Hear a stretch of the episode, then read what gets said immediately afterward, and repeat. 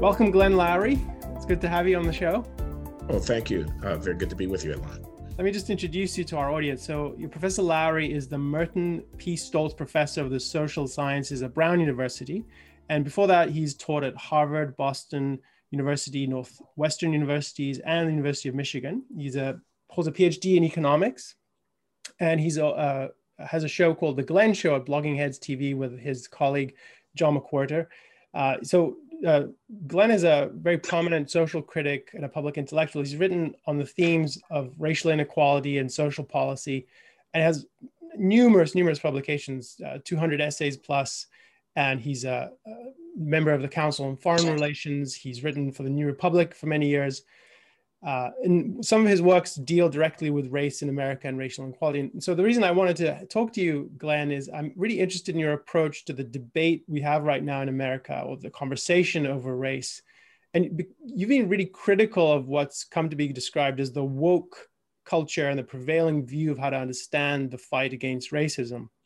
So I want to get us understanding just to kind of set the context. Um, what's your assessment of the state of racism? How bad is it? Have you seen do you think there has been progress made? Because um, i know there are people who whose view is no we're just it's just as bad as it was 50 60 years ago. Um, things are really uh, th- there are barriers in every direction. Oh no i think that is quite wrong. Um, and i think in fact the currency that this kind of expression Things haven't changed. Uh, the police are lynching Black men on the streets of American cities. Uh, white supremacy rules supreme. The basic story of America is about the contempt for the Black body, etc.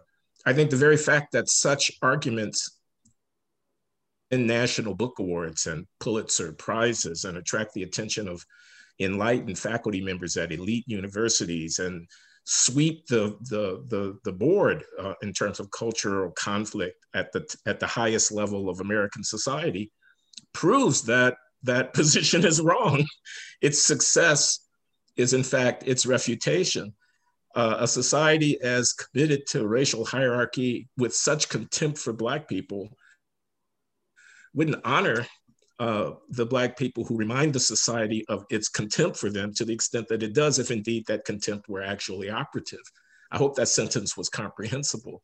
It's, it, it seems to me that there's a kind of contradiction in the very logic of woke uh, racial uh, rhetoric, which is that on the one hand, it defines the white overbearing uh, hegemonic forces as intrinsically racist but on the other hand, it directs its appeals and its arguments to those very forces.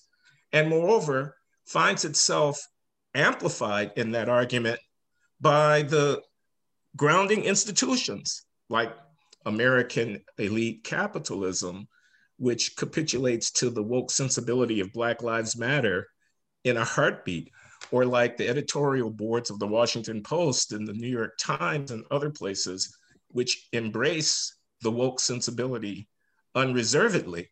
So um, just that as a matter of logic, I, I, see that there are problems there. But I also think as a matter of social science, uh, there are problems there. Look, there are, of course, problems in American society of race and racial inequality and racial discrimination.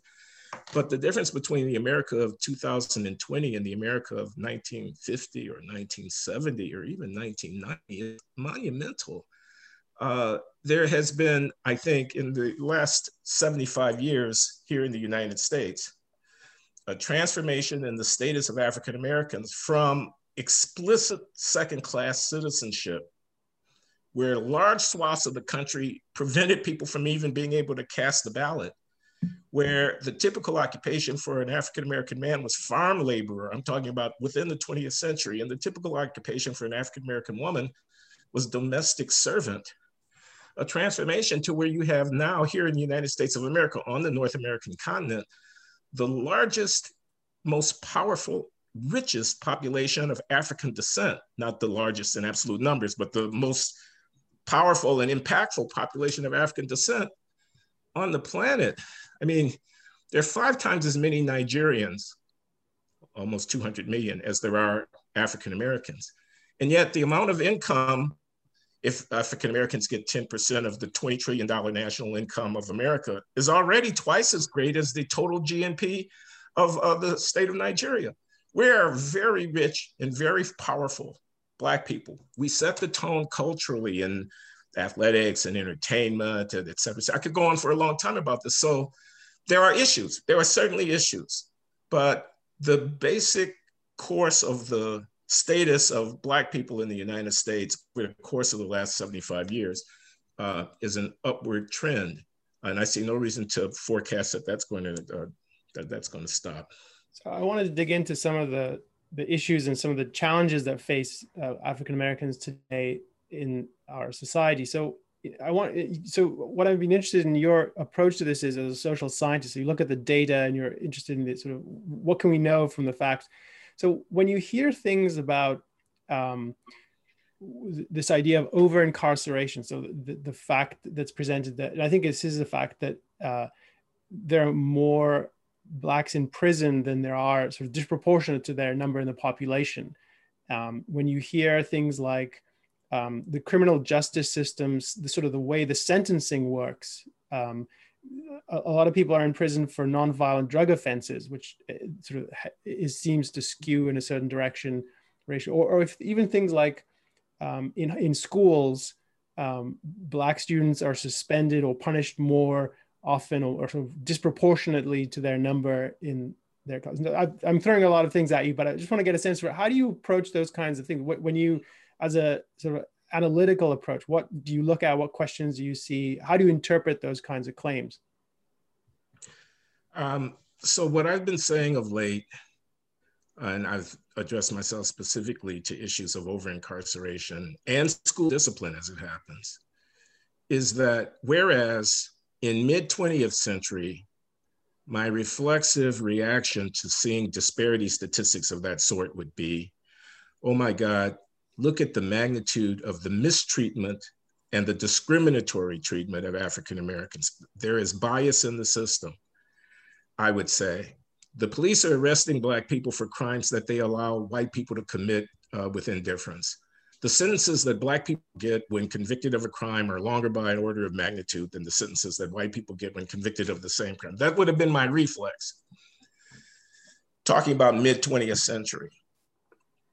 Uh, kids getting suspended in school, my instinctual reaction to that reality would be look how the teachers are unable to handle African American youngsters in a classroom and repair to suspension as the response to disruptive behavior. Whereas for white kids, uh, they look the other way or they give a second chance or they're more empathetic and uh, understanding and so forth. I would have attributed those disparities to bias.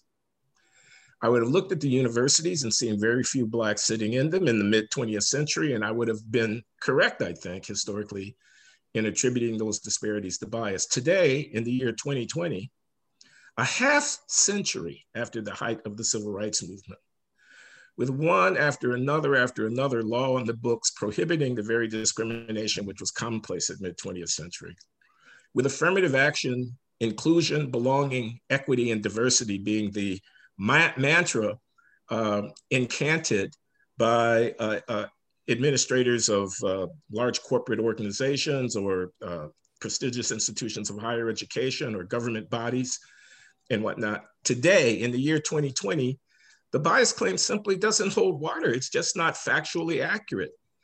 You say that there are more Black men in prison per numbers in the population. That's true.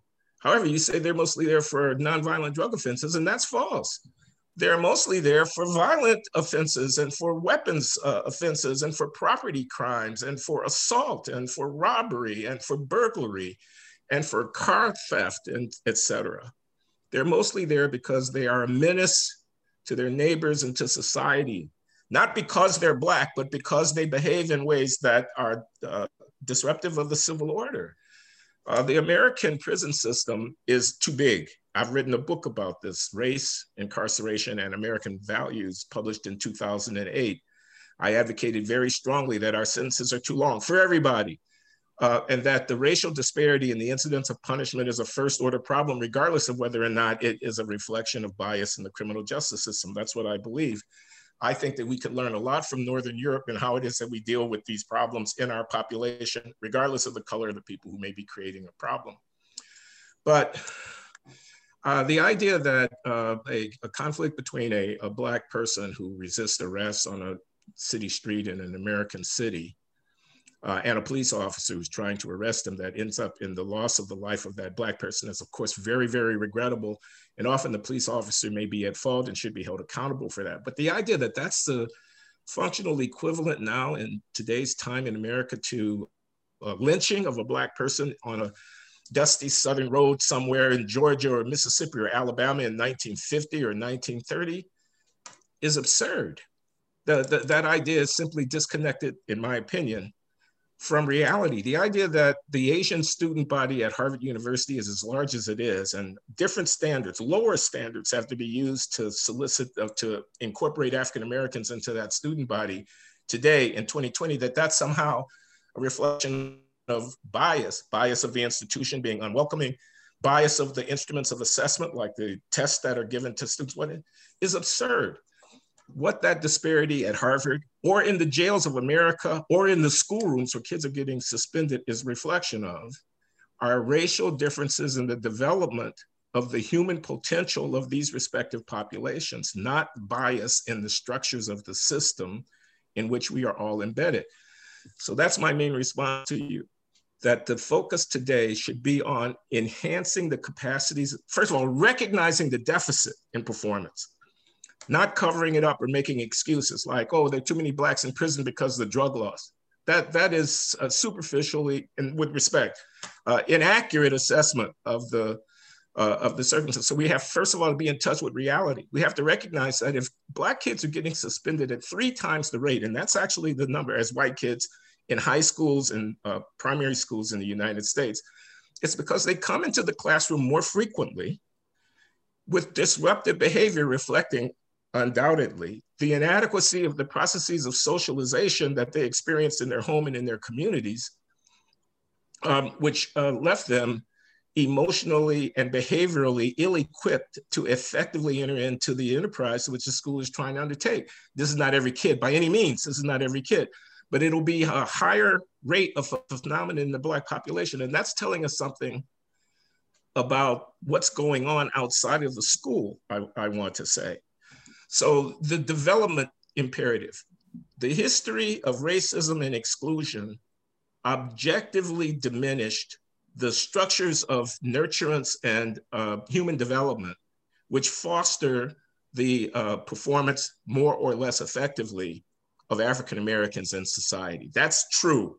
So if we're looking for the ultimate source of the disparities in behavior that I'm calling attention to, I would put that on history exclusion, and racism. So I'm not letting whites, as it were, off, off the hook in that respect. But at the end of the day, raising one's children is something that no one else can do uh, for a community.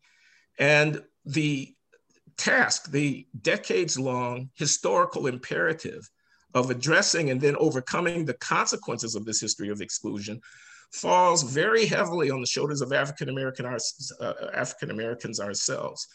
So uh, that's my orientation. My orientation is take responsibility for behavioral problems in our population that manifest themselves in terms of these disparities and get to work addressing those problems. One, as a community, African Americans in the United States oughtn't to be left alone to one's own devices in pursuing that project. One, I think, legitimately should anticipate and expect and demand indeed the support and the engagement of society as a whole with respect to that important human developmental task.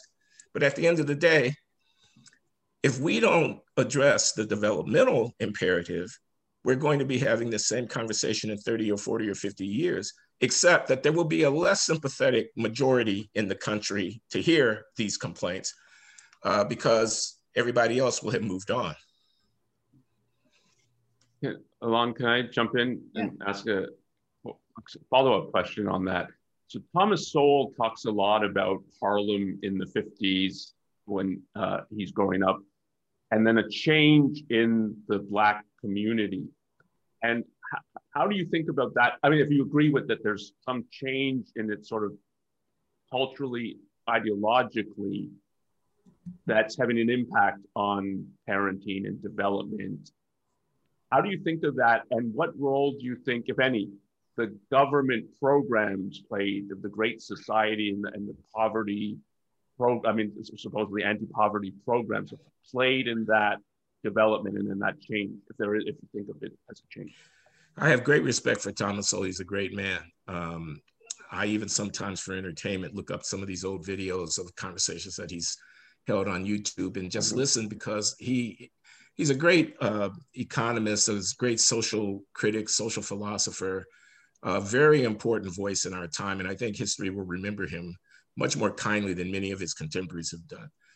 Uh, so I'll say that. Now he believes that the uh, the welfare state created a set of incentives, as I understand him, that ultimately led to the undermining of the uh, supportive structures of civil society within African American culture that had developed under segregation out of necessity, since Blacks were separated and excluded and uh, not allowed to enter into many venues of American society.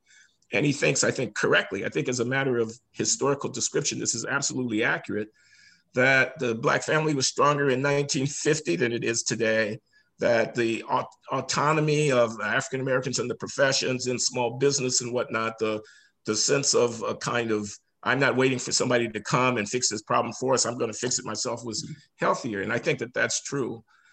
Uh, I, I think one has to take, and this is not only Tom Sowell, this is Charles Murray, Losing Ground, 1984, if I get the date correct in the publication of that book. I think Charles Murray has to be given uh, due uh, due credit. And basically arguing that if you look carefully at what happened as a consequence of efforts to solve poverty and expand the Great Society, expand the footprint of, of governmental assistance so as to uh, abet the uh, project of including people at the bottom, that it backfired in many ways. It created bad incentives. It led to the dissolution of families. It uh, sapped people's work initiative. It, it, uh, it was on the whole not a good move. I think there's a lot to be said for that. It's not the only thing that's going on, though.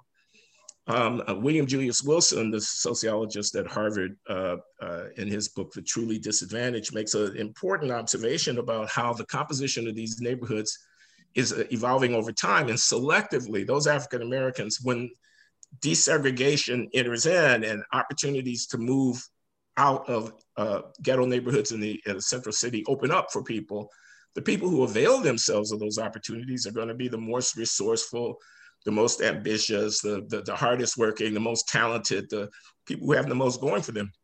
So the consequence is that the residuum uh, in many uh, urban areas of families and individuals who have not moved and who have uh, stuck, uh, stuck through it, uh, is is, a, is a less resourceful and, and, and less uh, effective population, and hence one is going to see uh, Harlem not looking the same in uh, 1995 as it looked in 1945, in part because the people are a selective uh, draw on the overall uh, original population, things like that. But but um, I think a lot. Uh, Tom makes the point. He says, look at when African American progress actually took place. He says between 1940 in 1970, you had a, a, a big, you know, upward uh, shift in the population. After 1970, you see a, a, bit of a stagnation. And, you know, most of the change between 1940 and 1970 was happening before civil rights laws even uh, came uh, into, into play. Uh, so it can't only be that civil rights advocacy is the is the sole path to uh, the empowerment of African Americans, or for that matter, taking the point more broadly, that government activity is the sole or even the primary instrument of solving the problems of Black Americans. I, I respect that view greatly.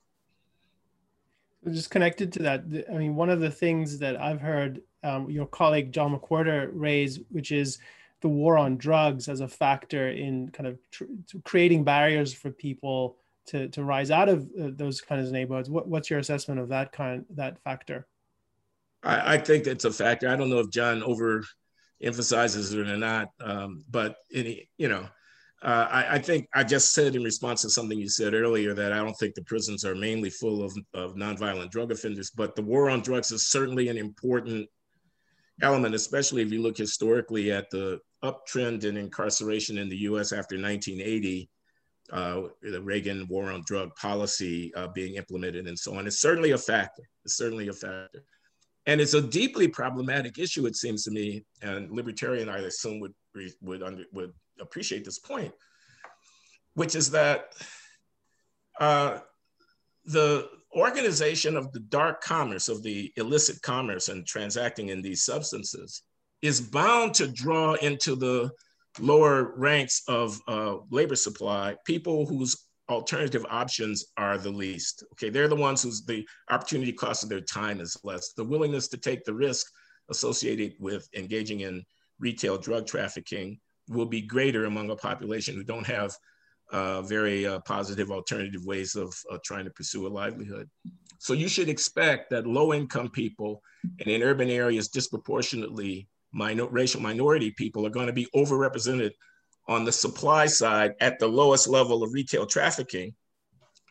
If you have an enforcement regime that fixates on finding people engaged in those uh, retail transactions and uh, sweeping them up, a couple of things are going to happen. You're going to fill up your jails with people who are black and brown and poor, and you're going to draw down uh, uh, replacement workers from the housing projects and the tenements and the and the uh, uh, backwater areas of society to take their place because basically you got an infinite supply of labor to this particular task at a relatively low wage.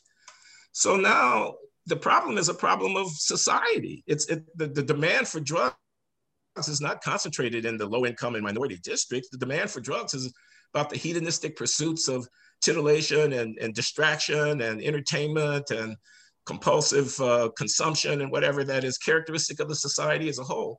And yet, the punitive weight of attempting to tamp down that traffic will be falling vastly disproportionately on the least advantaged people in the society who will be overly uh, represented by, by, people from, uh, from uh, racial minority communities. This is predictable. It's also tragic, and you could argue whether or not it's deeply unjust. We balance our cultural budget don't use cocaine, don't use heroin, don't use methamphetamine on the backs of the people who have the least options of what to do with their times, even as the driving engine for the whole commerce is people with $100 bills prepared to pass them over for small packets of illicit substances so they can get high. So so I, you know, I uh, agree with John that the war on drugs is a, is, is a problem. Whether it's the problem or the only problem or the main problem, if we could only fix that, we'd have the problem fixed. I, am not sure I'm so sanguine, but but it certainly raises uh, many of these uh, issues of racial injustice. I do think so. Yes. Can I ask a brief follow up on that, which is, I think of the war on drugs partly as it incentivizes and makes it seem like violence pays. So it's not just non-violent people, but it it because of how much money flows into the whole trade, it makes it seem attractive to violent people as well and encourages that. So that's one that so I don't think of it only as it's about non-violent crime. And the second is what role do you think minimum wage laws plays in um, driving people into this?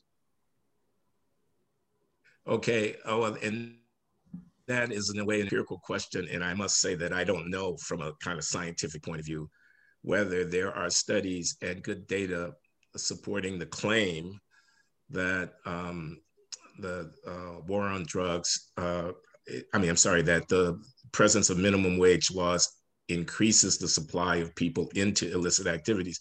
Certainly, it follows from basic price theory that that's the kind of thing that you would expect to happen. Uh, I'm against minimum wage laws, but I know that I'm a voice of being so. I mean, and it's just basic economics 101. What am I doing with a minimum wage law? I'm keeping somebody whose labor is worth $10 an hour from being able to sell their labor to an employer to whom it's worth $11 an hour because the minimum wage is $15 an hour. And I just made that transaction impossible to take place. Well, I did perhaps raise the wages of some people whom the employer is willing to employ at $15 an hour, but I also made it impossible for many, many people whose labor is not worth $15 an hour to find work. Uh, I had an alternative, which was to subsidize the wages of anybody who finds work. And if I think that uh, I want to give them uh, $2 an hour of additional wage for every $10 that they make or whatever it is, I could have always done that. I didn't have to make it impossible for an employer and a worker to agree or not to a, a particular contract. Those those were not the only options to raising the, the amount of money that was going into the worker's household. So so I I mean when I find economists, respectable economists like Paul Krugman in his column extolling the minimum wage, I cringe and I, I feel like it's almost in some ways a betrayal of well, it's a very political stance. Now it's popular. It's popular with the Democratic Party. It's popular with a lot of people, I assume, who vote Republican as well. They, they think they, they fall for this fallacy that you can change the value of something by, uh, by fiat.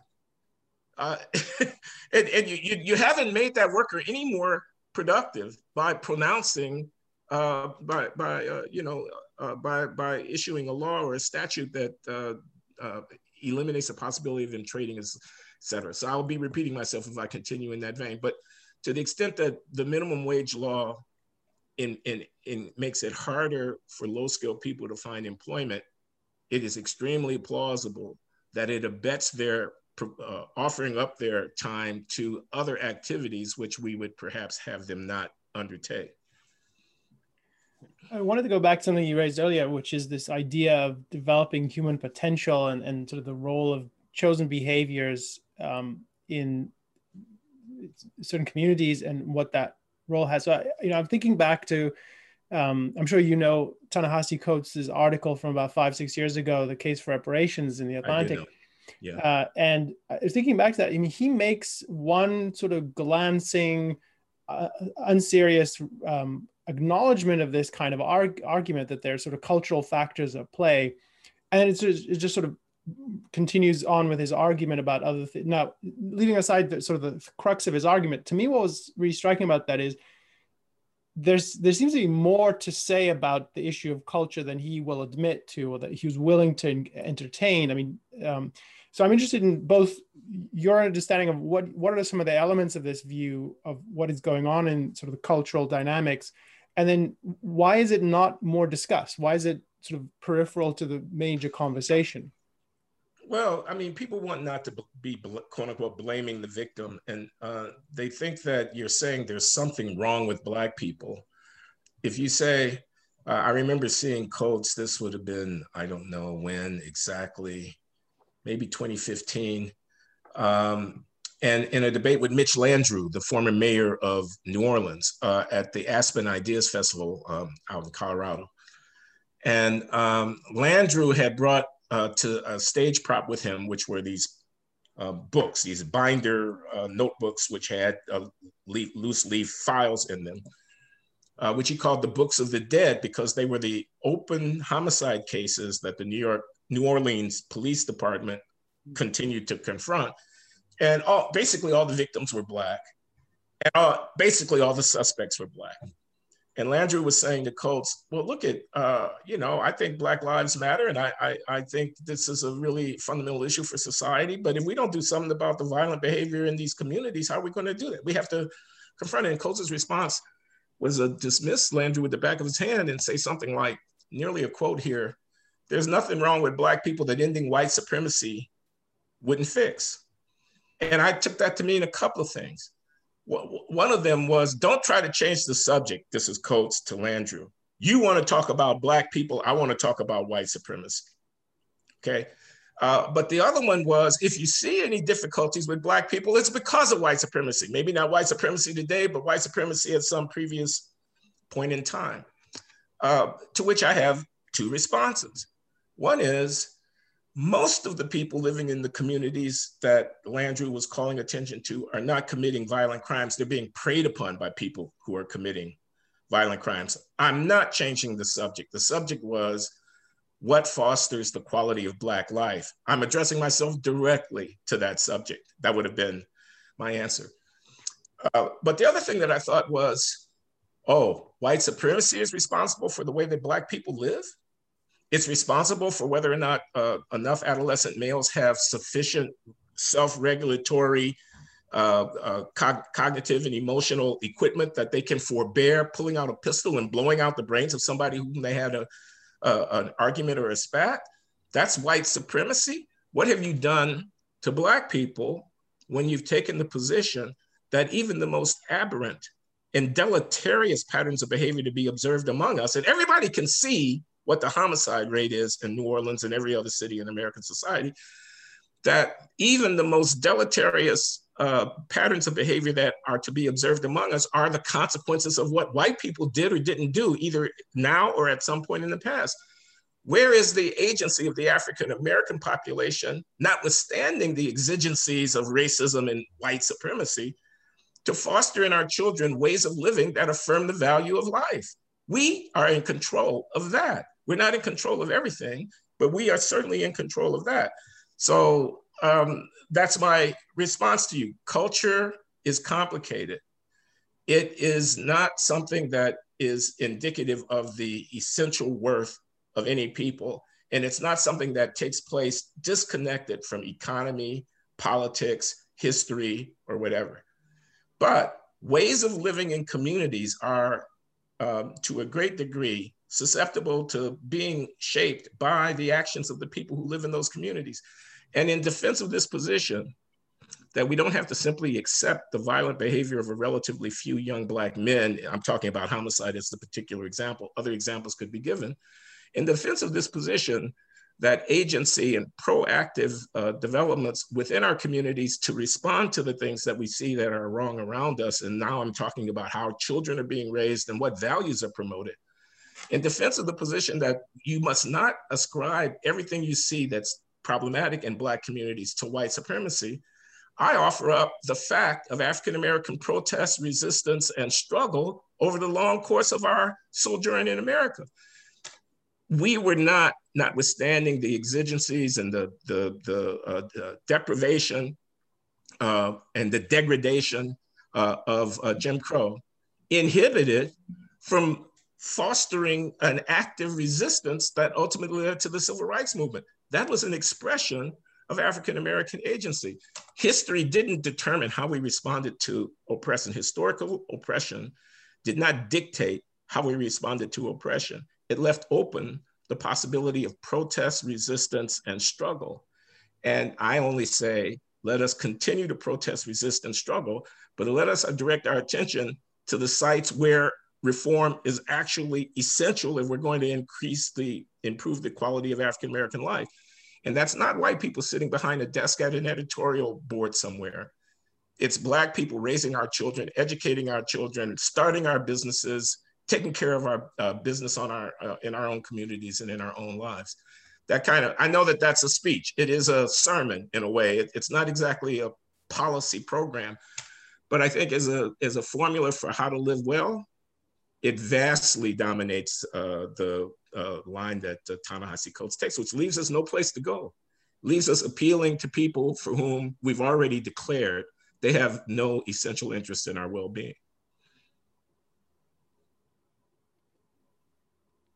um, some somewhat related to that of the kind of forces that are you said I think you said something like culture is a complicated thing the, of the forces that work for education and if we look first at primary secondary school education you brought up a little bit earlier talking about the ghettos and that when people are moving out it's going to be the more active the person who has more thinks of themselves that i have agency i can do something about my fate move out and it, you leave behind people who have that less of that mentality.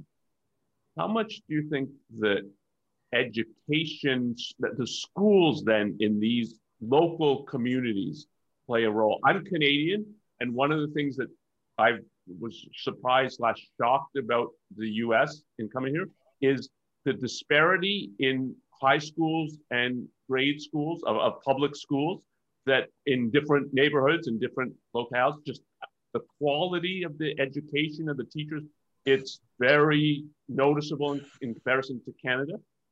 And how much of a role does that play? And you, asked about some policy kinds of things. The charter school movement and for more freedom and choice in education. What kind of role do you think that could play in in the, the kind of cultural issues? I, I think it's a big deal. I, I agree with you, and this can be said without regard to race that the variation across school districts in the resources available for the development of the intellectual potential of young people is substantial here. And I don't know Canada at all well, but I'm not surprised to hear that it's uh, shocking to see what you see in the United States because it is substantial. Uh, and it's partly money, but it's not all about money. Um, and I think it has a lot to do with the way that the, this industry is regulated and uh, the uh, industry in inverted commas, if you like. People don't like to think about me as you know commodifying this, but in effect, uh, on the supply side, you basically have a monopoly uh, uh, on uh, public education, sustained by the power of you know a labor organization. I'm talking about the National Education Association and the American Federation of Teachers, who protect the interests of their of their uh, incumbent employees against the potential competition uh, from other sources, including from uh, the charter school movement, of which I am an enthusiastic supporter, recognizing that all charter schools are not created equal and some are much more effective than, than others are. Uh, Let a Thousand Flowers Bloom, I want to say, um, the kids don't belong to the union. Uh, the union is supposed to be working for the kids and not the other way around. Um, you're not entitled to uh, public money uh, if you're not able to meet a, a test, a, a, minimal test of uh, providing uh, the services in question uh, effectively in comparison to what alternatives are available. Um, I mean, I, I, think it's a scandalous. I'm with Milton Friedman on this. I mean, this is going all the way back. I mean, I'm, I'm it's, it's scandalous that we accommodate a system where I pick up and move to the town over, uh, and I'm prepared to pay the premium on the property in order to avail my children of a better school. But people who don't have the resources that I have to either purchase their education for their children from the private sector or from uh, parochial or whatever, or to move themselves around to find a public provision that's adequate, who don't have my resources, are basically locked in. Uh, that's that's scandalous. Uh, so um, I'm I'm a big advocate of reforming education. I don't think it's a panacea, but I do think it's an essential uh, first step, especially for the, these kids in the least effective uh, public school systems in the big cities. Um, they the, they deserve the um, alternative option of being able to find better services for their children. Speaking of education, I wanted to turn to sort of your perspective on this as an academic. So both, I know you've taught classes on race in America, and I'm interested in sort of the perspectives of the students you get in your classes, because eh, you know, from the outside, there's it's easy to get the impression, or some people would would like us to have the impression that students once they get to college they're all sort of in lockstep committed to the so-called woke perspective and eh, there's sort of a eh, um, uniformity of belief. Now it, that might be among academics i don't know but i'm curious if, if that's your view of the students you encounter in your classes this deserves more systematic study than I've, I've, I've given it. I mean, I'm only going to give you impressions and anecdotes. Uh, but I think there's a lot more open-mindedness and um, you know thoughtfulness among students than we sometimes give credit for but i think that the environment of political correctness cancel culture and you know tweeting out you know i can't believe this guy's a racist kind of thing is stultifying and so I, I think people are very reluctant to say what they're actually thinking there's a big difference for example I mean, we just talked about a lot of different things. Who's in prison? I say, no, it's not mainly, uh, you know, uh, nonviolent drug offenders. It's mainly miscreants who are making life impossible for people who share the neighborhood with them. That's very controversial. I say, the cops do have problems in certain circumstances, but on the whole, the, the cops are our, our friend. They're there to uh, create an environment of uh, security and the person and property of others uh, which is a precondition, a necessary precondition for commerce or for for uh, for for private life to flourish, uh, and so on. These are obviously controversial positions. In class, I'll say these things. Five hands will go up rebutting what I've said, and no hand will go up saying, "Oh, I agree with you." And moreover, I would offer the following example. But then during office hours, five people will come around and say, Professor Loury, you know the thing that you were saying. I mean, can you say a little bit more about that? I was actually challenged by that because I've always thought, but your, your argument actually makes a little bit of sense. And how am I, they don't want to say it out in class because they don't want to be marked as a kid who's not, you know, woke and not uh, with the current uh, uh, zeitgeist. That's uh, how everybody is supposed to think. But they're not stupid people. These young people at places like Brown University, they are very thoughtful, creative, interesting, you know, uh, uh, individuals. Many, many of them. I don't, in other words, think it's as bad as it looks. again, a follow up to that is for people to be willing to speak out more, do you think the faculty needs to lead that? And one of the reasons I asked this, I don't know if you followed the Bret Weinstein case at Evergreen. I, at Evergreen, yeah, that's years ago now, but yeah. Yeah, but I think part of what he relates is exactly this about faculty, that faculty wouldn't speak out in public in support of him, but he would get private emails and things like that. And it so the question is, how much are the students picking up? This is the whole environment of the university. And if the faculty would lead more on this, more students would be willing to put out, say, I mean, to put out that, yeah, I'm not agree necessarily with this whole woke sensibility, as you put it. I, I think the faculty bear a major responsibility for the quality of intellectual life in an institution like the university. Um, and I, I, I, am sympathetic, uh, Onkar, to the view that um, uh, we're, we're letting our kids down uh, if we don't have robust argument. Now, I'm not asking everybody to agree with me. I mean, it's a certainty that everybody is not going to agree with me. But um, I should not be the only person at Brown University objecting when the president of the university sends around a letter after the George Floyd incident that basically spouts the Black Lives Matter line on what's going on in America and how George Floyd is the Emmett Till of the 21st century. Emmett Till having been lynched in the South of America of the United States in the 1950s, famously so. His mother had him buried with an open coffin so that everyone could see what had been done to her boy. It was a horrible, horrible crime. He was murdered by racists in, I don't know, Mississippi or Alabama in uh, 1955 or something like that. Uh, and uh, the president of my university, in a letter signed by the provost, by the dean of the faculty, by the dean of the School of Public Health, by the general counsel, by the uh, person who manages the university's endowment, financial manager of the university endowment, uh, by uh, the vice president for this, et cetera, by 40 dignitaries at the top of the administrative hierarchy of our university endorsing a political letter that basically said, this is Brown University, and this is what we believe in.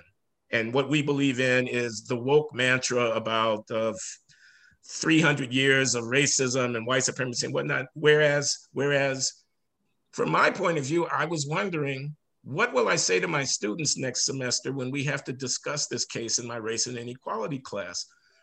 The university's administrative hierarchy have declared with a single voice that there's really only one way that decent people think about these problems. How can I teach them anything other than that without marking myself as somebody who's uh, on the wrong side of history? Moreover, who would speak up against the line that the president of the university has pronounced as the only decent way to respond to these contentious issues, having been uh, barraged by this uh, letter sent out to thousands of people in our community announcing what Brown values actually are. Um, I was infuriated by that act by the president of my university because it abdicated our responsibility to think the problem through with our students. And it simply jumped on a bandwagon. It, it, it jumped on the, the, the, the crowd. It, it, joined in, waved a banner, waved a banner when it uh, ought to have been inviting us to a table to think it through, to argue it through. Um, so uh, I think our faculty in many places, not every university, there is some variation, but not, not enough, um, are um, uh, themselves caught up in the sway of the, the uh, mass, uh, what does uh, Douglas Murray call it, the madness of crowds. So they, they're, they're caught up in the, they're caught up in the sway of, of, the, of the surge of sentiment um, and are not keeping enough uh, distance and enough kind of calm, objective, critical, analytic uh, posture uh, vis-a-vis these events. They want to be on the right side of history. That's the wrong thing to be wanting to do if you're running a university. Appreciate your making the time. I want to be respectful and, and sort of let you go so you get on with your day. But really appreciate the conversation. It's good to talk to you both. Yeah, thanks very much, Glenn. Thanks so much, Bye. Glenn. You've been listening to New Ideal, a podcast from the Ayn Rand Institute. If you like what you hear, leave us a review, share with a friend, and subscribe to our other podcasts. This podcast was made possible by donors to the Ayn Rand Institute. Help support this podcast by becoming an ARI member.